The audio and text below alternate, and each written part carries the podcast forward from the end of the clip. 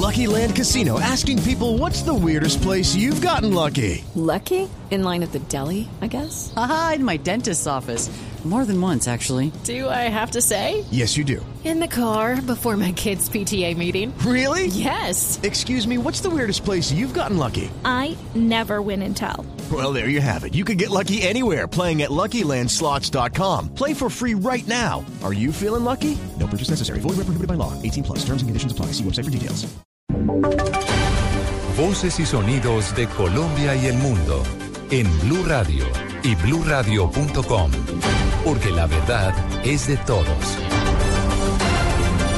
10 de la noche, dos minutos. Aquí están las noticias. El presidente de Bolivia, Evo Morales, destacó el acuerdo en materia de justicia alcanzado entre el gobierno y las FARC e hizo un llamado a la guerrilla al advertir que actualmente una revolución no se logra por la vía armada, sino a través de los sistemas democráticos y sociales. La afirmación la hizo el presidente boliviano durante su intervención ante la Asamblea de las Naciones Unidas. Felizmente, gracias al acompañamiento o finalmente la mediación de Cuba, hemos escuchado con mucha alegría este preacuerdo entre la FARC y el gobierno de Colombia. Felicitamos el esfuerzo, la paciencia del presidente Santos de llegar a un acuerdo, pero quiero decir a los compañeros de la FARC, ya no estamos de hace 50, 60, 70 años para hacer revoluciones con arma ni con bala. Ahora las revoluciones se hacen con voto, con conciencia, con lucha, democráticamente.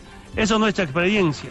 Y se puede cambiar, cambiar la situación social y económica y no solamente acá en el continente, sino también en otros continentes. Cuando grupos o sectores sociales tienen razón y luchan por la dignidad y soberanía, los pueblos acompañan esa lucha, esa propuesta para una liberación. Y mientras mandatarios a nivel mundial destacan el acuerdo alcanzado con la guerrilla de las FARC, el expresidente Álvaro Uribe asegura que con la aplicación de esta iniciativa de justicia transicional buscan meterlo a la cárcel. El senador se pronunció en Cúcuta, desde donde nos informa Juliet Cano. Esta fue la respuesta del expresidente Álvaro Uribe por lo manifestado hoy por el fiscal Eduardo Montealegre sobre que sería juzgado como gobernador de Antioquia por un presunto favorecimiento al paramilitarismo y no sería juzgado como expresidente. Álvaro Uribe Vélez, senador. Le van a entregar el país a la FARC. Van a hacer este año por meterme a mí a la cárcel.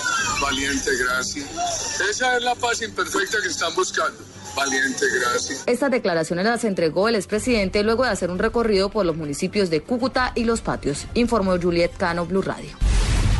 La Fiscalía General de la Nación realizó una exhumación de cuerpos que fueron víctimas de grupos paramilitares en el departamento del Meta. El reporte de esta noticia con Carlos Andrés Pérez.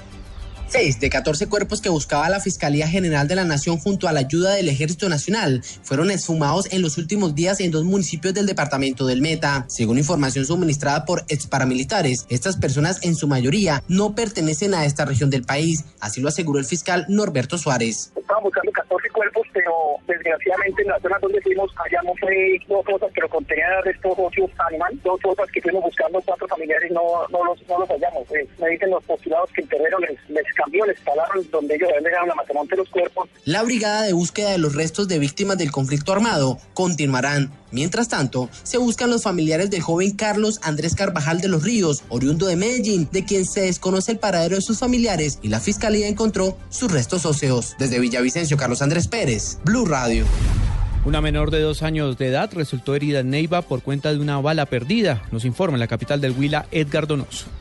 Según el comandante de Policía Metropolitana, coronel Juan Carlos León, el hecho se produjo en el barrio Panorama en Neiva cuando un hombre disparó un arma de fuego al aire. De un sujeto hace algunos disparos al aire, eh, uno de estos impacta a una menor de edad, más o menos de, dos años de edad, le pega en el dedo pulgar del pie derecho y llevado de, inmediato a, una clínica y allá eh, se fue remitida al hospital eh, central aquí de la ciudad de Neiva. Eh, se, la epicrisis nos informa ahí de, directamente que la niña pues presentó un impacto sí, de arma de fuego en el, en el pie derecho, en su dedo pulgar. La policía tiene identificado al sujeto, está tras la pista del mismo y analiza si el hecho tiene que ver con enfrentamientos entre pandillas. En Neiva, Edgar Donoso, Blue Radio.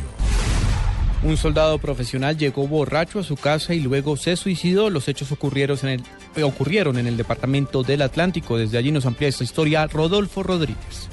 El hecho se presentó en el municipio de Malambo, en el área metropolitana de Barranquilla, cuando el soldado profesional Edilfonso Mendoza Peñate, de 36 años de edad, se quitó la vida. De acuerdo a lo que se ha conocido, hay dos versiones. La primera consiste en que el militar llegó armado y en estado de embriaguez a su residencia, entró en cólera porque no encontró a su compañera y empezó a hacer disparos al azar hasta descargar dos proveedores de su arma. La otra versión que tienen las autoridades señalan que el militar tuvo una fuerte discusión con un hombre a quien hirió y al notar la presencia de la policía se disparó. En Barranquilla, Rodolfo Rodríguez Llanos, Blue Radio. En Blue Radio, los candidatos a las alcaldías de las principales ciudades del país plantean salidas a los problemas de la gente en El Bus Colombia. En la gira del Bus Colombia de Blue Radio, Noticias Caracol y el diario El Espectador en Medellín, Diego Monroy estuvo dialogando con los candidatos a la alcaldía de la capital de Antioquia sobre las propuestas en el plan de gobierno para promover el uso de la bicicleta como medio de transporte alternativo. En medio de un recorrido del Bus Colombia por las calles de Medellín, los candidatos a la alcaldía de esta ciudad se refirieron a las propuestas que tienen para incentivar el uso de la bicicleta. Juan Carlos Vélez, candidato del Centro Democrático. A diferencia de Bogotá y de Cali, que son ciudades totalmente planas, Medellín solamente tiene un 30% de su área plana. Entonces, por eso aquí hay que pensar en una estrategia diferente. El candidato de la Alianza Verde, Alonso Salazar. Bicicleta, definitivamente sí. Federico Gutiérrez, candidato del movimiento Creemos. Creo a la bicicleta, soy un enamorado del proyecto de la bicicleta lo que se ve hoy de Encicla fue un proyecto de acuerdo que yo presenté siendo concejal de Medellín. Es una gran posibilidad para nuestra ciudad. El candidato del movimiento Juntos por Medellín, Gabriel Jaime Rico. Hay que definitivamente apostarle al tema de la bicicleta. Hay que apostarle también con inteligencia. ¿Por qué? Porque no es simplemente coger toda la ciudad y trazarla por bicicletas porque no da. Hace 25 años los ciudadanos se demoraban en recorrer la ciudad de norte a sur 20 minutos. Hoy en este mismo trayecto se demoran más de una hora. Desde la capital antioqueña con el Bus Colombia, Diego Fernando Monroy, Blue Radio. A las 10 de la noche, 8 minutos, actualidad del deporte con John Jaime Osorio.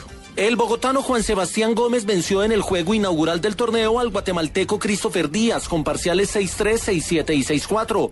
Gómez fue el único en avanzar de los tres colombianos que actuaron hoy. Daniel Galán y Daniel Mora cayeron en su estreno.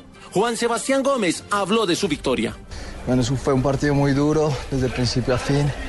Eh, logré sobrepasarlo porque no tuve mucho altibajos, estuve muy constante con mis saques, me quebraron una vez durante todo el partido, eso fue muy bueno para mí el día de hoy. En competencia siguen 21 de los 22 extranjeros y 8 de los 10 colombianos que conformaban el cuadro principal. Mañana martes debutan las grandes figuras al título en una programación que arranca a las 10 de la mañana. El tenis de campo con John Jaime Osorio en Blue Radio. Ampliación de estas y otras informaciones en blurradio.com. Continúen con Luna Blue.